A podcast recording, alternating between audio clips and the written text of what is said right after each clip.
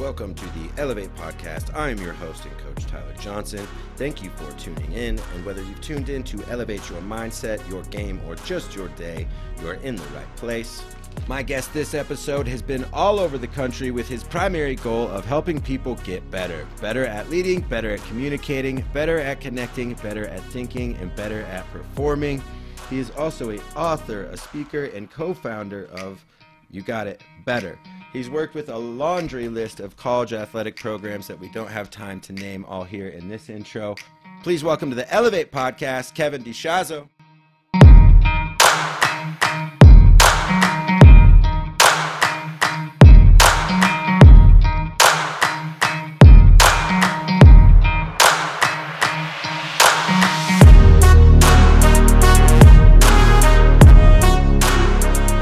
So, Kevin, how are we doing today?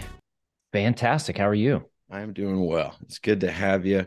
Um, I wanted to start off with the heavy hitting stuff. I know you are a, a bit of a coffee fan, so I want to know how you how do you like your coffee? Just black. it's Just Straight. black. But no, like I'm I'm a to your to your point, I'm a bit of a coffee snob. It's like no Keurig. Uh I don't this could cost me sponsorships in the future, I guess, but not a Starbucks. I'll drink Starbucks, just not my not my coffee of choice. Sure. Um, but I'm I'm I'm pretty picky when it comes to coffee. Yeah, you're, we kind of vibe on the same wavelength there. Yeah. I'm, I'm uh, just just give it to me straight. Give it to me Yeah. something good, some good beans. I don't like the Keurig cups. Those kind of. Yeah. Well, it's like it's it's kind of uh and and I mean, you may have different opinion on this, so we'll see. But you know, people always say a good steak doesn't need a steak sauce, right? Like a good steak stands on its own. Good coffee stands on its own. You don't need creamer. You don't need sugar. Now, bad coffee, like when I first started drinking coffee, it was kind of the corporate stuff. Like I was in the corporate world. So they, I don't, I don't know what it was, but by the time I was done with it, it was, it was no longer coffee. yeah. Uh, but that's what you had to do to drink it. And then I had actual like good coffee, and I was like, okay, I'm in. Sure. This is different. I grew up in the Midwest too, so QuikTrip coffee was like the first coffee. Quick Yes, Trip, you know, you know, like absolutely. loaded. Yeah. I don't know what was in it, but there was some Yep. coffee too. Um, yeah. Well, give our listeners a little bit of background. Love to catch them up just shortly on, on kind of your journey and, and what's led you into the work you do now with colleges and leaders and companies across the country. Yeah. So uh, started out in the corporate world in the kind of the healthcare recruiting space. Uh, left that after I don't know five, six, seven years, kind of living the American dream, but was just bored with it, miserable with it, um, and and wanted a new new challenge. And so went out on my own, started my own healthcare recruiting firm. Failed miserably to the tune of zero dollars. Uh, which is not great when you're running a business. For those who are thinking about getting into business, like revenue is a good thing. It's kind of necessary. Um, and so, but I'd always had this fascination with social media, really since Twitter came out. Um, I we'd used Facebook to do recruiting at, at our company when when the recession hit, um, and but Twitter was just different because now I had access to everyone that I was interested in, and it's okay if they weren't interested in me. they didn't have to follow me back in order to have a conversation. Right. And so I started um, learning really more about social media marketing under some actual social media experts at the time. This was when anybody who had a Twitter account was like, I'm a social media expert. It's like, well, you're not. There's strategy and and actual wisdom and intentionality that has to go into that. Uh, so learned under some some local experts here in Oklahoma City, uh, and then told my wife, I'm like, clearly I'm great at business. I think I should start another one. Uh, and for some reason, she encouraged that that decision, and so started a company called Fieldhouse Media, um, doing social media training for college athletes. And, and the goal was to come in and say, look, this isn't the bad guy. It can actually be really useful if you Mhm. understand how to use it well. So that led to conversations with coaches and administrators saying, hey, you guys are actually the ones on the ground every day with these student athletes. You've got to understand it at a higher level and, and have better conversations. That led me to having conversations about leadership and culture. Uh, which I'd always really been interested in, always found myself in leadership positions, whether I, I deserved them or not. And I just saw there was a big gap in leader development in, in the college sports world, not unique there, just where I spend my time. Sure. And, and most leadership development is, in that world is now, and I'm certainly now to a degree play a role in this, but it's, it's bring in a motivational speaker. It's like, that was awesome. And then two weeks later, everything's back to normal. And so I, I didn't know what to do with that. So I started a daily email. It's probably six, seven years ago, uh, just to serve leaders in that space. Here's a thought Mhm. for the day. Here's a challenge, something to think about. And a few of them started saying, Hey, we can you do a staff retreat? And I was like, ah, ethically, I don't think I can't. Like, I don't have any real content. I could, I could make it up, but I'm just kind of giving ideas every day. Well, about that time, Jeremy Kubicek, um, who I know was on, on the podcast recently. Yeah. So my wife had worked for Giant. It was her first job okay. uh, out of college. That's how he and I got connected. We stayed, we had stayed in touch over the years. He was moving back from London and said, Hey, I want to, let, let's, let's connect. I want to show up what I've been working on. So he walked through some of the Giant tools and I was like, that's it. Like I need that as, as a man, dad, husband, but here's what I'm trying to do in college sports. That's the piece. So we partnered together. So Giant obviously still exists. He, he runs that. Um, and then he and I took a lot of the Giant framework and tried to rebuild it for sports and called it Culture Wins. And then as of two weeks ago, we rebranded that to Better. Yeah. I know when we had Jeremy on, we didn't talk too much about Better. He was talking about the mm-hmm. rebranding just mm-hmm, about real mm-hmm. quick at that time. But uh, tell our audience what, what you guys do with Better and, and when you go in to go work with, you know, college athletic departments or organizations, um, what it's all about yeah, the the simplest version is we try to help them get better, right? Like be and but what does that what does that mean? Is we want them to be better leaders. Um, yes, performance, right? It's it's a right. sports world, as with most industries, it is a results oriented business. Um, so at the end of the day, every leader wants a higher performing team, and so most tend to focus on the performance piece. Like, well, there are other factors that actually lead to performance. So if we can help you think better, have a healthier mindset, have a better perspective. We can help you communicate better. If we can help you lead better, if we can help you connect better, all of those things will then lead to higher performance. But our, our kind of goal um, is for, for the head coach or the athletic director or the, the leader in the room should be the healthiest person in the room. Mm-hmm. And in an era where so much is being thrown at college athletics, like more change at one time than probably yeah. ever before. I mean, we're seeing leaders left and right burn out, saying, "Man, it's too much," and and they can't handle, and they're young, right? It's it's um, it's it's been fascinating to watch, and we're saying, hey, it doesn't have to be that way. There there is a better way of operating, a better way of thinking, better way of leading. Where yes, you're going to be tired because you should be tired. If you're doing work that you care about, working hard, you should be tired, but that's different than burning out. Um, so trying to kind of help leaders re rediscover their passion and and operate from a place of health. You touched on kind of the coaches and obviously the student athletes, but how mm-hmm. important mm-hmm. is it when we, you know, we are bringing in outside people, or even if we're, you know, at a school where we're fortunate to maybe have people on campus uh, to help us with leadership, that the coaches are part of the kids' process, and that, and it's not oh, just man. here's a speaker, enjoy, I go do my football stuff or go do my coaching.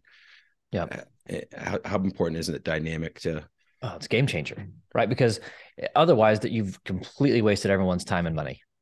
And so to bring in a speaker, say, "Hey, that was really interesting," and like, well, if if the coach doesn't do something with that, what he what they actually told the players, like, "Hey, this isn't actually valuable." I'm just checking right. a box because people bring in speakers, so I guess we're supposed to do that. But if nothing changes, right. then, then, then nothing changes. Uh, and so to have you know, one of the things we're doing a lot with with OU football is like we're actually traveling with the team. We're there on a consistent basis, meeting with the coaches, meeting with the players, and so that's that's obviously a different level than than most are going to do. But if you can give, and, and part of it too is that, that what people try to do with coaches is not scalable. So they try to give them a thought or whatever, and it dies with the coach. They they may be interested, like, hey, this is really good, but they don't have a way to scale that or multiply that right. into the team. So that's part of what we try to do is create content and systems that are are scalable from the head coach to the assistant coaches to the support staff down to the players.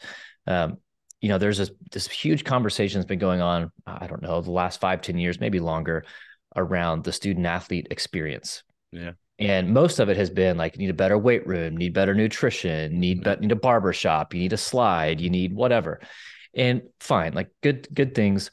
I think the best thing you can possibly do to invest in the student athlete experience is to invest in the growth and health of their coaches. Yeah. Because that's who they spend the most time and, and other support staff, the people who actually touch the student athletes on a day-to-day basis. If we're not investing in them and equipping them to be healthier leaders, you can have all the cool stuff you want, and they're still going to say this is an awful experience. Mm. As as opposed to you could have very average facilities healthy, great coaches. And those student athletes are going to leave saying that was the best four years of my life because my coach was healthy. They knew me, they valued me, and they equipped me to get better in the real world.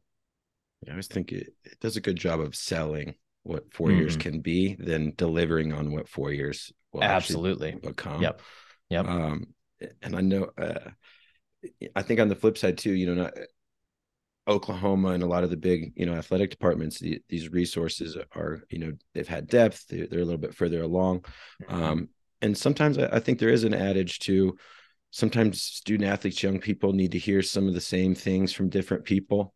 Yeah. Um, especially yep. if they're not fortunate to have a consistent, you know, someone involved with their program, uh, like you guys. Uh, what is it that, you know, value that an outside voice can bring a program because I know some coaches are very particular, but then you look at you know Saban and Clemson, they're bringing in different voices to support mm-hmm. their mission and align yep. with what they're doing, not just yep. randomness. Yep. Um, but how important it is to bring in some outside voices that do align with where you're trying to take your program. Yeah, it's a great question. I think it's it's pretty critical. Um, and the the big key, as you said, is they have to align with the values of the program. You bring in some random speaker, like, oh gosh, that was may have been a good speaker, but that is not that's not what we're about. That's not in line with our program.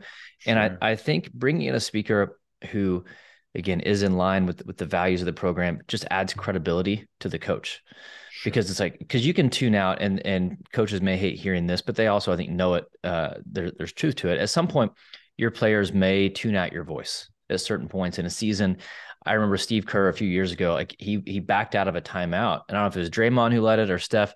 They're like, he's like, what was that about? He goes, sometimes players just get tired of my voice. I need to let someone else speak into them. Yep. And so one, that takes massive humility from a coach to say, hey, doesn't always have to be my voice.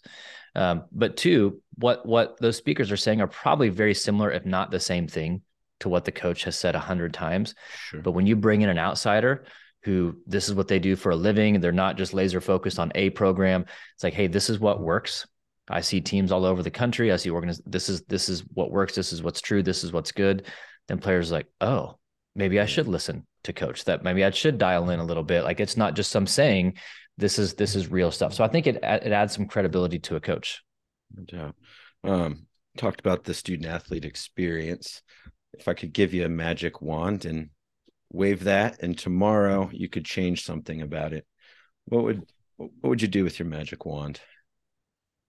Well that is a bold question. What would i do to change the student athlete experience? It's magic so there's not a lot of limitations here. Yeah yeah. Um i think i would and this may be a weird answer uh i would pull back the curtain day one for them and say here's reality because coaches and i'm not I'm not suggesting that they're lying although some i'm sure certainly do. They are selling the best version possible to a student athlete. You're going to be the big man on campus. You're going to be the key player on my team. You're going to be the all-star. You're going to get the ball every you know every possession. And then when these guys and girls get to campus they're like wait a minute I'm I'm nothing.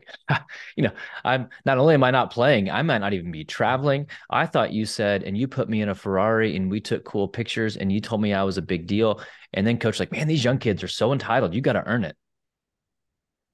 Which is true, but you just spent three years recruiting them, telling them how special they were. Yeah. And so I think day one that creates this this interesting dynamic where there's a, a lack of trust. Mm. And but to be, be able to say to a student athlete, hey, this is what it's going to look like. Do you have this potential? Yeah. Do we see this type of opportunity in your future? Absolutely. And we're going to do our part. We're, day one, day two, day three. Here's what we're going to do to equip you to give you the opportunities. Here's what you have to do. You have to do this and this and this and this. If you don't do that, all the stuff that we're selling you is never going to come true. We're going to do our part then and then coaches and the staff have to live up to that promise. But but laying out those expectations i think you know so many people talk about the transfer portal and there's there's massive issues with the transfer portal. Um, but a lot of it ends up happening simply because expectations weren't met. Yeah. and that's not entitlement. That's uh, if i go take a job with a company like hey you've got this benefit and this and this and this and you're gonna and none of that's true. I'm like oh you lied to me i'm going to go work for a different company that's going to tell me the truth so i think a lot of the issues we deal with could be the whole recruiting process I think is just broken, um, and it and it lends itself to these these unmet expectations. You talked about uh, trust there. I think one of the things that makes my ears sizzle is when I hear young coaches. Sometimes I want to get buy-in. How do I get buy-in? And mm-hmm. I feel like mm-hmm. they're usually asking for something else. and for me, it's yeah. it's they want trust, and yep. I and I think I always you you can push a kid as far as they trust you, and yep. challenge them as much as they trust you, but Yep. How, when coaches are, you know, metaphorically maybe looking for this buy-in or trying to you know develop trust in a short maybe a high school season you get Yeah. limited time trying to develop trust with athletes what are some ways they can you know develop quality relationships that are going to get them in that direction Yeah, I think that's that's the word relationships because they coaches too often they want trust so that they can bring challenge. I want this kid to try. I know what's best for for for them. I need them to trust me, and like, well, that you've got to earn that trust, which takes time. Um, I heard a great uh, speaker this past weekend, guy named Andy Crouch, who writes a lot on on families and kids and culture, and he talked about uh, too many people want to make an impact. And so we created this formula. Impact is F over T, force over time. Big F, small T, you've created an impact. So he used the example like here in Oklahoma City, the Oklahoma City bombing, high force in, in a single moment, massive impact. But typically with impact, um, the change trails over time, like massive in the moment and it kind of Yeah. trails off. He said, really, we should be about influence. And the formula he used was F to the T. Mm. And, and F is this faithfulness in relationship over time. Well, you don't need a big F, you need a big T. So like it takes time to build trust. It takes you showing up day after day after day and connecting with those kids, saying, "Hey, how's your family? Hey, you doing all right today? Anything you need? Hey, what what would make this better for you? Anything that you need for me? Do I need to change something for you?" It's just those little moments, and it. I think too often we hear connecting, building relationships with with uh, team in general, whether it's high school kid, college kid, corporation. We think, man, I've got to sit down, have a like counseling session once a month. We need a campfire, like hold hands, sing kumbaya. It's like, no, just connect with them. Yeah. Like these little informal moments. That's how you build trust. Like it's it's cliche as old as time, but it's like you they they don't care how much you know until they know how much you care. Yeah. And that's relationship. And and a lot of coaches, you know, we hear all this, oh, we've got a caring problem in our world. No, we don't. We have an issue. We have a problem with showing how to care. I think people care. They just don't know what caring looks like for the person across from them. And coaches are like, I actually saw a video um, yesterday, Inky Johnson kind of talking about this. We use the idea of support and challenge. Um, but he's like, coaches and leaders, like, of course I love you. Of course I'm, I've got this practice plan. I've done this and this and this. I'm putting you, but that's not relationship. And so coaches are wired to think if I've, if I'm organized, that's my, that's my way of showing that I care. If I've done all the hard work, if I'm here, you should know that I care. It's like, no, you've got to show them in their way that you care. Yeah. Then you'll actually have that trust. Yeah, I love that. When uh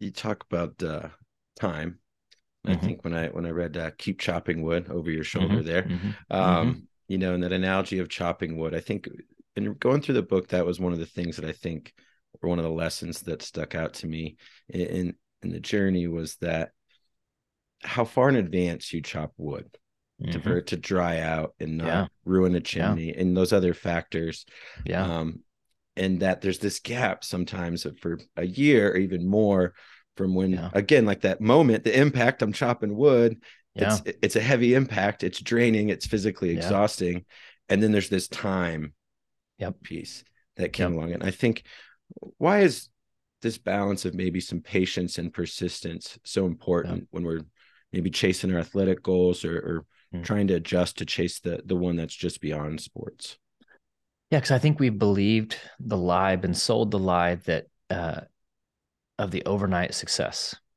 and we know it's not true. Like if you ask people, like they know it takes time, but then in our when our, in our own heads, when it comes to us, we expect it to happen overnight. Like we we know it takes time, but for us, we just get so impatient.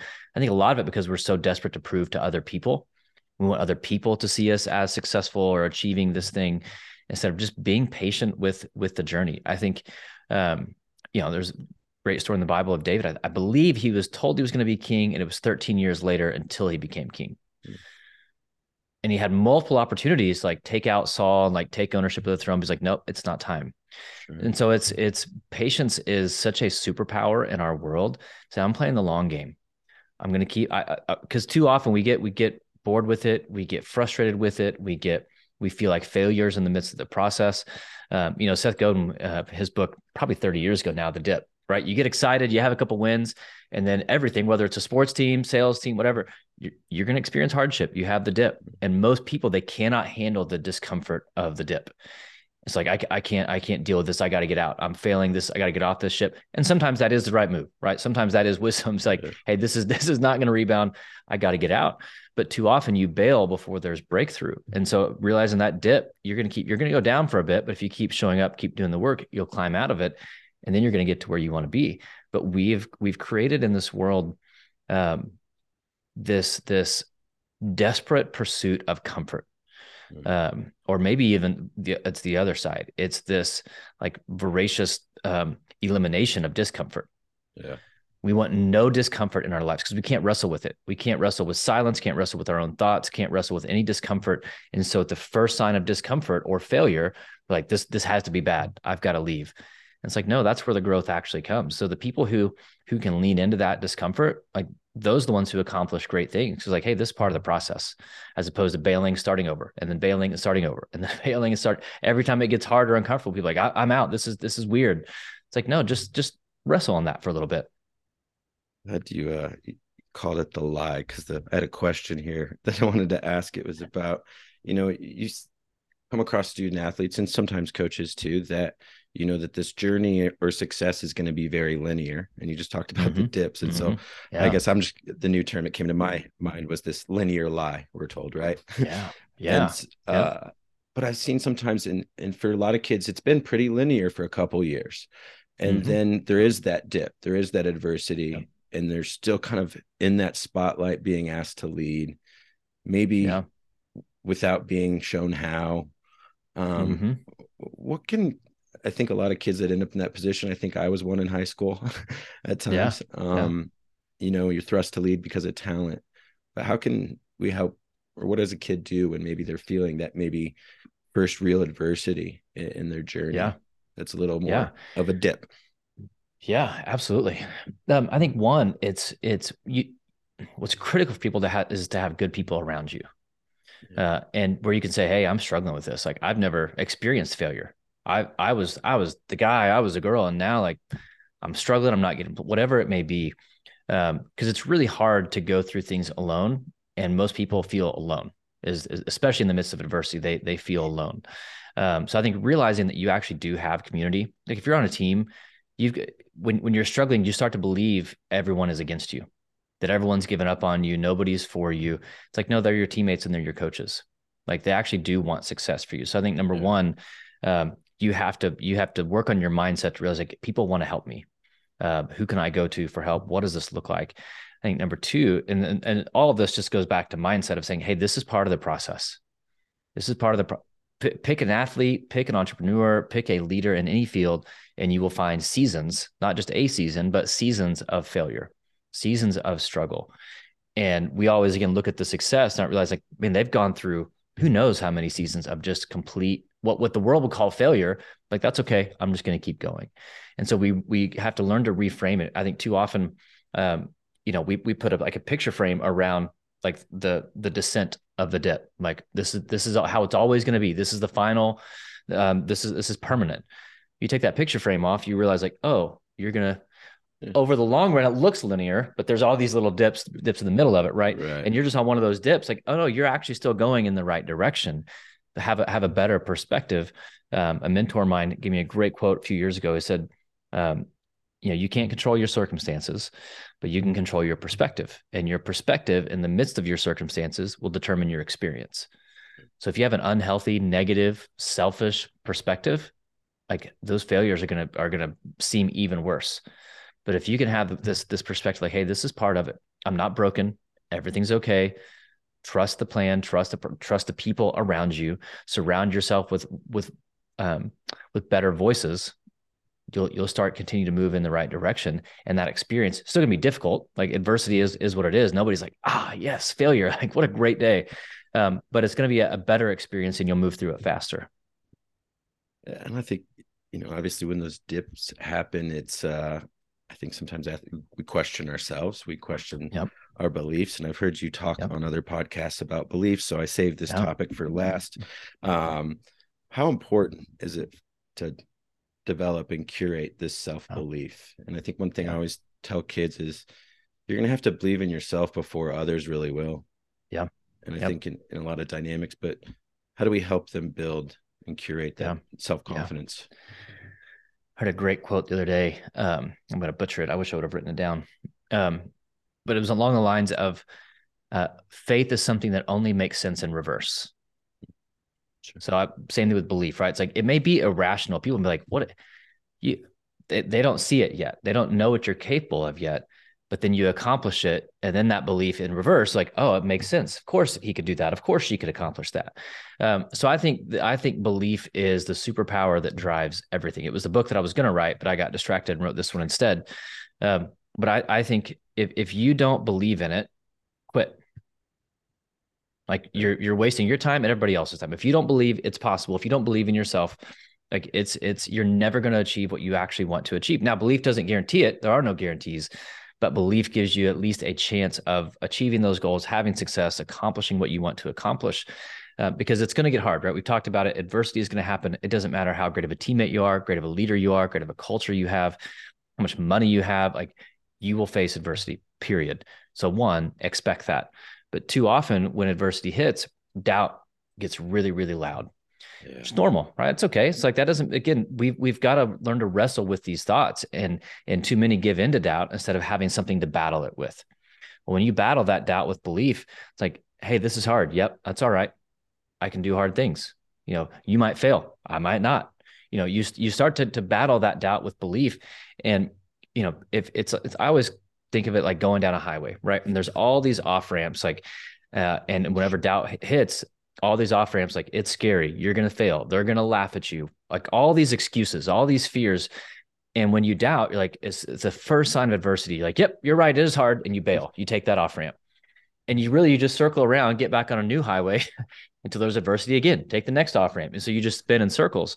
Um, whereas like belief, you have the same fears, you have the same doubts, you have the same insecurities. Those are normal. But when you believe, you hear those voices like, that's all right. I know where I'm going. I believe what's possible. I believe that this can happen. And so that belief overpowers the doubt. But to your point, if you don't believe in yourself, nobody else will.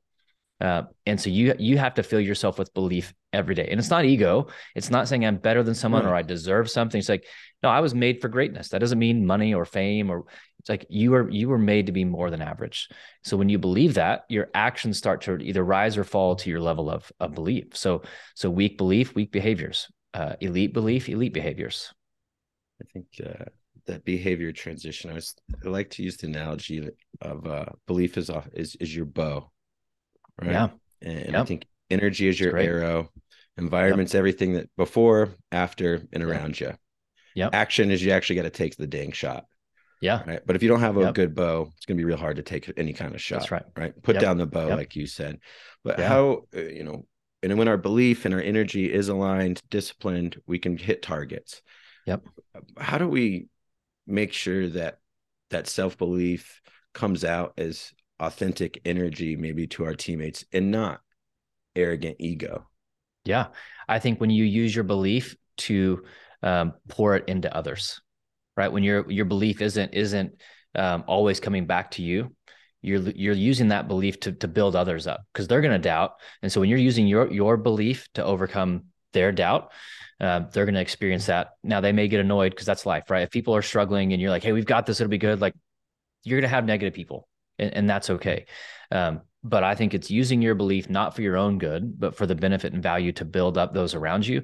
That's when they're going to receive that in a healthy way. It's like, all right, this isn't just ego. This isn't just some cocky punk. Like he he doesn't just believe it for himself. Like he believes it for all of us that we have what it takes. And so using that belief, um, whatever the famous quote is, like a leader is a dealer in hope or belief.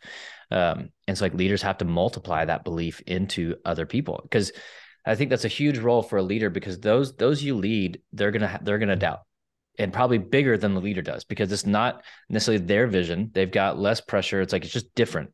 Yep. um, and so if if they doubt and the leader doubts you're in trouble.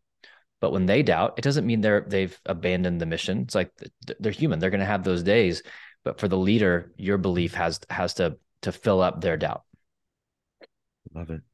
Um, last question. If you uh, go back a few years before you started working with teams, mm-hmm. um, because sometimes when you're also the coach puts you in front of a team or athletic department, yep. Um, yep. you have to quickly earn some respect or trust. What, what's a lesson you've learned over time that you wish you knew um, a little bit earlier, working with teams and different athletes? I think um, authenticity. I think my my tendency, uh, like I have a people pleasing tendency that really just comes out of insecurity. And so there there have been times where I felt like I needed to be something for a team or be someone in front of a team, right? Like I've got to I've got to act the part or be and and people can just sniff that out because really what it is it's like I'm making it about me and not them. Uh, and so I think when I'm at my best, it's I'm I'm standing up in front of them. Hey, what does this group need? What what do I have that I can give them to help them, to serve them, to invest in them? uh, and just show up with authentic- authenticity in those spaces because people can connect with that. You don't need to be, uh, and especially with young with young people, young people are the most difficult people on the planet to talk to, like from a, from in terms of of public speaking stuff. And it's, but it's in a good way because they can just they can just sniff out the BS. Like if you're trying to be cool or trying to be something like, who is this guy? Like, and they're completely right. checked out. It's like, which is great because like it's like no, they just want you to be you um, to acknowledge that you're a 42 year old idiot that doesn't know a whole lot about 15 year olds these days. But it's like I don't need to I don't need to walk in using their lingo as if I I'm one of them. Um, I I can just be me, and I've got enough experiences and um, and stories and and hopefully you know wisdom that's come from failures that that can can help them. So I think just the need to be authentic um, is actually what, what most people want to learn from. Thank you.